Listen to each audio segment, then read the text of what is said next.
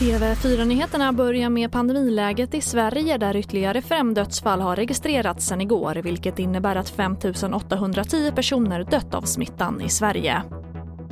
Och regeringen utreder undantag kring max 50 personers regeln för arrangemang med sittande publik, det sa inrikesminister Mikael Damberg idag.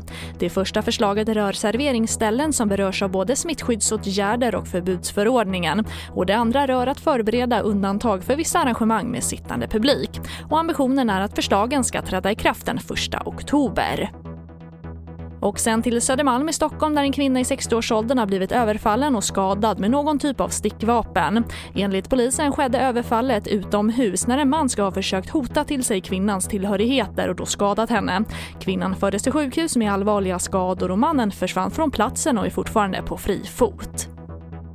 Och idag startar licensjakten på björn och i de fyra nordligaste länen kommer polisen för andra året göra gemensam tillsyn med länsstyrelserna för att kolla att jägarna sköter sig. Det rapporterar SR. Förra året avslöjades totalt runt 30 olagliga fångstmetoder i polisregion Nord. Och det får avsluta TV4-nyheterna. Jag heter Charlotte Hemgren.